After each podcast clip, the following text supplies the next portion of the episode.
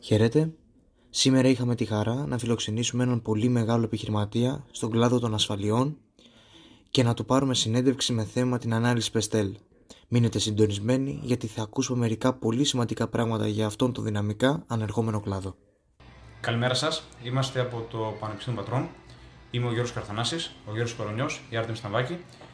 Ε, είμαστε εδώ στο πλαίσιο να καλύψουμε μια εργασία πάνω στην ανάλυση Πεστέλ. Να ξεκινήσουμε με την πρώτη ερώτηση λοιπόν Γιώργο. Ναι, Λοιπόν. με την ε, ανάλυση Πεστέλ. Ε, ποιο μπορεί να απασχολεί την επιχείρησή σας και ποιοι είστε ε, και τι κάνετε; Καλώς ήρθατε λοιπόν παιδιά. Μιχαλάτος Γεράσιμος λέγομαι και ε, το προϊόν που απασχολεί την επιχείρησή μου είναι οι ασφαλιστικές υπηρεσίες. Τι είναι τώρα οι ασφαλιστικές υπηρεσίες; Οι ασφαλιστικές υπηρεσίες είναι η, η εξασφάλιση που πρέπει να έχει ο καθένας μας πάνω στα περιουσιακά του στοιχεία και στην ίδια του που καλύπτει τον άνθρωπο και όλα τα υλικά αγαθά που έχει ο άνθρωπος καλύπτει βέβαια και την, α, και την επαγγελματική του ιδιότητα. Αυτό λοιπόν για να τα διαχωρίσουμε λιγάκι είναι τα πιο εύκολα είναι που είναι και υποχρεωτικά και όλα στον κλάδο του αυτοκινήτου ε, η ασφάλεια του αυτοκινήτου και στον κλάδο πυρός που ασφαλίζουμε συνήθως τα σπίτια μας και τις επιχειρήσεις μας όλα τα ενυπόθηκα μαζί με τον κλάδο αυτοκινήτου είναι υποχρεωτικά από τον νόμο. Όλα τα υπόλοιπα είναι προαιρετικά. Οι ασφαλίσεις που υπάρχουν εκτός του αυτοκινήτου και των πυρασφαλιστηρίων είναι οι αστικές ευθύνες που έχουν σχέση με τα επαγγέλματα, είναι οι, οι- τα πυρασφαλιστήρια που έχουμε στις επιχειρήσεις, οι αστικές ευθύνες επαγγέλματος, που η αστική ευθύνη τι σημαίνει, η αστική ευθύνη σημαίνει ότι καλύπτουμε τον τρίτο από το δικό μας λάθος, λάθος και παράληψη όπως το λέμε, καλύπτουμε τον τρίτο που συνεργαζόμαστε. Έτσι, αυτό σημαίνει αστική ευθύνη. Δηλαδή να σας φέρω ένα παράδειγμα στο πιο εύκολο στον κλάδο του αυτοκινήτου, ότι αν για κάποιο λόγο κάνουμε ένα λάθος στο δρόμο που οδηγούμε και δημιουργήσουμε ένα ατύχημα, έρχεται η ασφαλιστική εταιρεία και αποζημιώνει τις σωματικές βλάβες που έχουμε δημιουργήσει ή τις ειδικές ζημιές σε τρίτους. Έτσι. Αυτό είναι και ο ορισμός της ασφάλειας. Έτσι.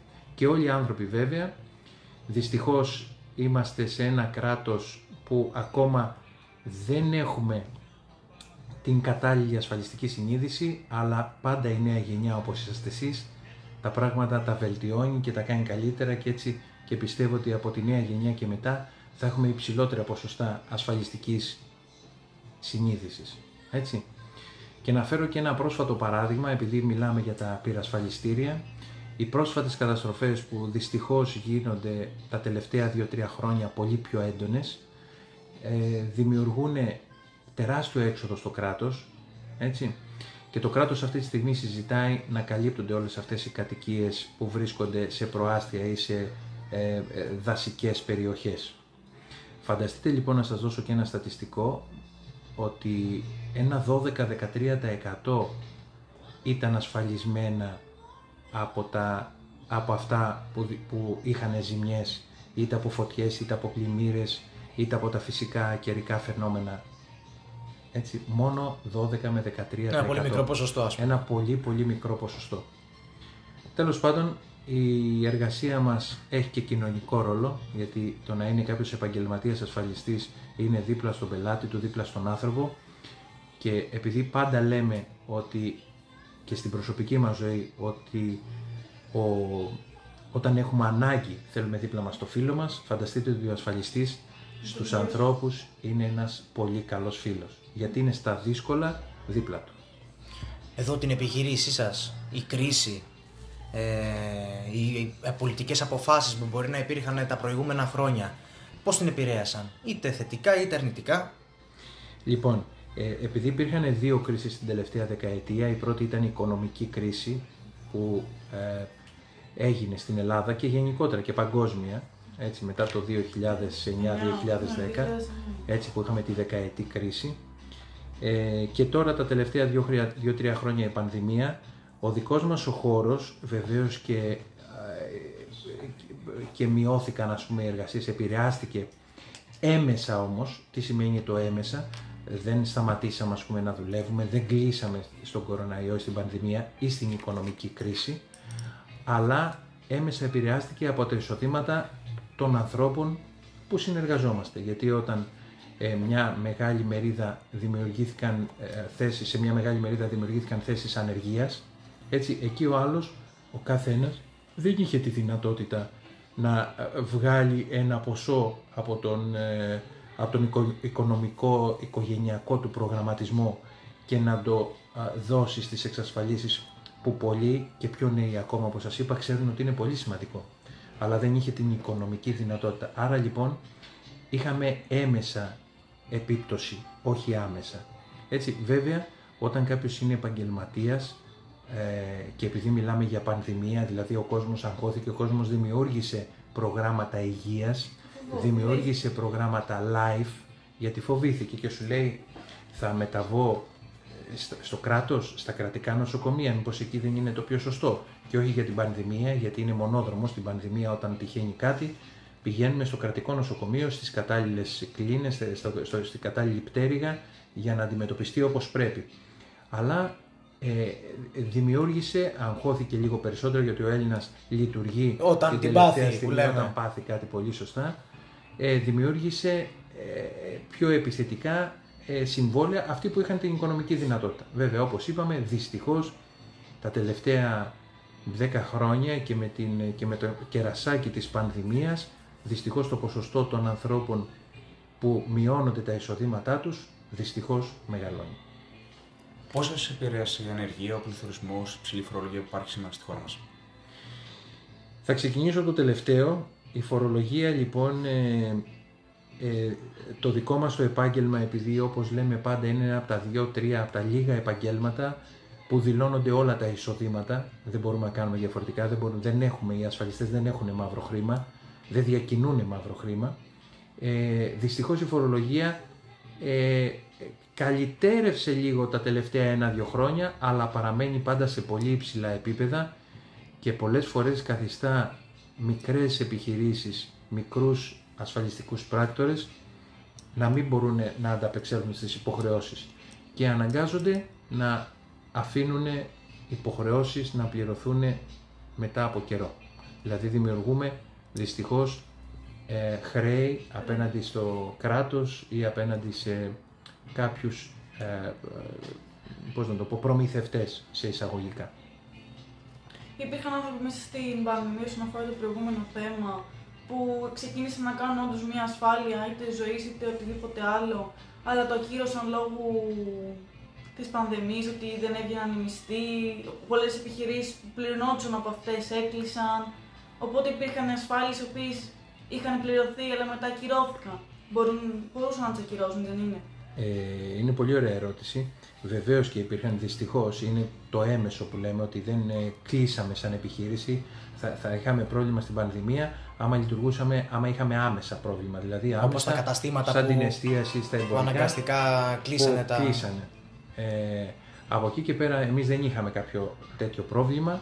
Ε, ε, όμως ε, ε, δυστυχώς υπήρχαν αρκετοί, αρκετοί χώροι, αρκετά επαγγέλματα, αρκετοί πελάτες που μας ε, δημιουργήσανε, ε, ακυρώσαν τα συμβόλαιά τους, ε, δημιουργήσανε απέναντι στην εταιρεία μείωση τζίρου και στην εκάστοτε εταιρεία, έτσι. Και, και είναι αυτό που λέμε ότι και εμείς είχαμε μια μικρή πτώση που βέβαια όταν μιλάμε για μια πτώση 20, 30 και 40% ε, είμαστε στην καλή θέση γιατί πολλά επαγγέλματα είχαν και 100%. Ήταν κλειστά. Ήταν κλειστά.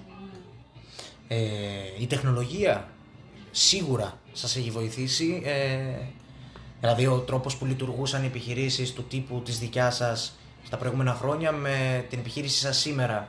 Ε, η τεχνολογία λοιπόν πώς έχει βοηθήσει στην επικοινωνία σας με τον πελάτη, στην επικοινωνία με το ανθρωπινό δυναμικό, στην ε, ίσως ε, δημιουργία των υπηρεσιών σας.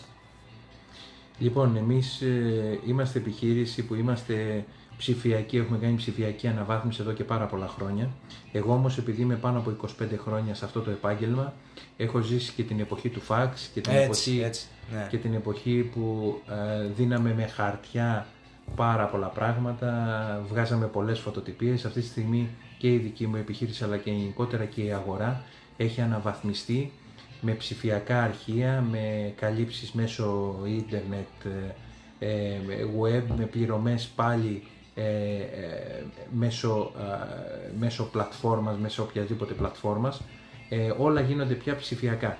Βέβαια δεν μπορώ να σας πω ότι έχει ολοκληρωθεί 100% μετάβαση από όλους τους ασφαλιστικούς πράκτορες, αλλά όμως θεωρώ ότι η τεχνολογία αυτή τη στιγμή έχει βοηθήσει πάρα πολύ και πού έχει βοηθήσει παιδιά, στο χρόνο. Γιατί ο χρόνος είναι το πολυτιμότερο πράγμα που έχουμε και ε, από την πλευρά την επαγγελματική πάντα συζητάω γιατί όταν μας δίνει τη δυνατότητα να, να κάνουμε πολύ πιο γρήγορα κάποια πράγματα άρα μας μένει χρόνος και, και προσωπικός χρόνος περισσότερο αλλά μας μένει και χρόνος για να δημιουργήσουμε και να κάνουμε αυτό που λέμε new business, νέα, νέα αγορά, να ανοίξουμε νέους ορίζοντες, να κάνουμε νέα, νέες επιχειρήσεις, νέους πελάτες. Έτσι. Ο χρόνος είναι το πιο σημαντικό. Όσο ναι, γιατί και κάποια σε επιχείρηση. Στο μας λένε ότι ο χρόνος είναι με το χρήμα. Οπότε όσο μειώνει το χρόνος, τόσο περισσότερο χρήμα. Ακριβώς, ακριβώς. Εξυγχρονίζεται μια. Πρέπει να εξυγχρονίζεται η επιχείρηση και όχι μόνο τώρα που πραγματικά υπάρχει ένας μεγάλος εξυγχρονισμός σε σχέση με τα προηγούμενα χρόνια, αλλά συνέχεια γίνεται αυτό. Συνέχεια γίνεται. Και το κυνηγάτε κι εσείς δηλαδή. Βέβαια. Δεν θα το Φανταστείτε λοιπόν, επειδή την κάνετε αυτή την ερώτηση, ότι στον κλάδο του αυτοκινήτου, που σίγουρα όλοι εκεί με τα ηλεκτρικά αυτοκίνητα και αυτά, και με τους αισθητήρες που θα έχουν τα αυτοκίνητα, οι, ασφάλι, οι ασφαλίσεις, ε, ε, θα φτάσουμε σε ένα σημείο και δεν θα έχουν ουσία. Γιατί με όλους αυτούς τους αισθητήρες που έχουν τα καινούργια αυτοκίνητα και αυτά που θα φτιαχτούν, θα, θα μικραίνει, θα μηδενίζει το ποσοστό του ατυχήματος. Έτσι, γιατί δεν θα αφήνει η τεχνολογία, τα, οι, οι εγκέφαλοι των αυτοκινήτων να έρχονται, για παράδειγμα λέμε τώρα, να έρχονται σε σύγκρουση. Όπως στην, ε, στην Ιαπωνία, ε, στην Κορέα, συγγνώμη, που έχουν βάλει μπροστά στις πινακίδες, και μπροστά και πίσω στις πινακίδες σε κάμερες μικρά, έτσι ώστε και να, σε περίπτωση που κάποιο ατύχημα γίνει, και εγώ δεν φταίω, ούτε εσύ φταίει, οπότε υπάρχουν οι κάμερες για να λυθεί κάποιος πρόβλημα μεταξύ. Σωστό, σωστό. Πώς επηρέασε η περίοδος τη πανδημίας στην επιχείρησή σας, τι κάνετε για να αντιμετωπίσετε αυτό το συμβάν που ήρθε παγκοσμίως ε, στη γη μας, στη χώρα μας, πούμε, και αν είχατε και προβλήματα στην επιβάρυνση του περιβάλλοντος; Ε, το δικό μας επάγγελμα δεν έχει σχέση με το περιβάλλον τόσο πολύ. Βέβαια για την ε, πανδημία σας απάντησα. Ναι, μας τα είπατε, μας τα είπατε. Ναι. Ε, το, αλλά να πιάσουμε το περιβάλλον που είναι πολύ σημαντικό. Βέβαια δεν έχουμε ε, τόσο, δεν έχει σχέση το επάγγελμά μας, γιατί το είναι... επάγγελμά μας είναι υπηρεσία, έτσι, δεν έχουμε κάποιο προϊόν έτσι ώστε να μολύνουμε ή όχι το είναι περιβάλλον. Είναι μια ερώτηση που την κάναμε σε εσάς, γιατί γενικότερα είναι, είναι και λίγο μόδα τώρα τελευταία, ας πούμε, να συζητιέται για το περιβάλλον και πώς η επιχείρησή σας ε, προσπαθεί. Και είναι, και είναι ουσιαστικό. Και είναι ουσιαστικό προφανώς. Οι ναι. ασφαλιστικοί πράκτορες ε, συμβάλλουν στο να ε, εξασφαλίζουμε τις επιχειρήσεις που μπορεί να δημιουργήσουν κάποιο πρόβλημα στο περιβάλλον. Άρα λοιπόν, τι, τι, τι, ποια είναι η βοήθεια της ασφαλιστικής βιομηχανίας; Η βοήθεια είναι ότι όταν ένα εργοστάσιο δημιουργήσει περιβαλλοντική ρήπανση, να μπορεί, γιατί εκεί το εργοστάσιο μπορεί να μην μπορεί να δώσει 100.000 ή ένα εκατομμύριο για να αποζημιώσει γρήγορα την, ε, ε, το περιβάλλον, έτσι. Έρχονται οι ασφαλιστικές εταιρείες ε, όταν έχουν δημιουργηθεί αντίστοιχα συμβόλαια και αποζημιώνουν γρήγορα με το, με, με, με το ρόλο να διορθωθεί το πρόβλημα που έχει δημιουργηθεί στο περιβάλλον όσο το δυνατόν πιο γρήγορα και όχι να μείνει το συγκεκριμένο πρόβλημα. Άρα λοιπόν εμείς βοηθάμε, ερχόμαστε σαν αρρωγή δίπλα στις, ε, στις επιχειρήσεις που μπορεί πάλι με λάθος ή παράληψη να δημιουργήσουν, να δημιουργήσουν ένα πρόβλημα. Να ευχαριστήσουμε τον κύριο Μιχαλάτο και, ε, και για τον χρόνο σας και θα τα ξαναπούμε σε ένα επόμενο επεισόδιο. Να είστε καλά. Να είστε καλά πάρα πολύ. Για να είστε καλά, χάρηκα ιδιαίτερα.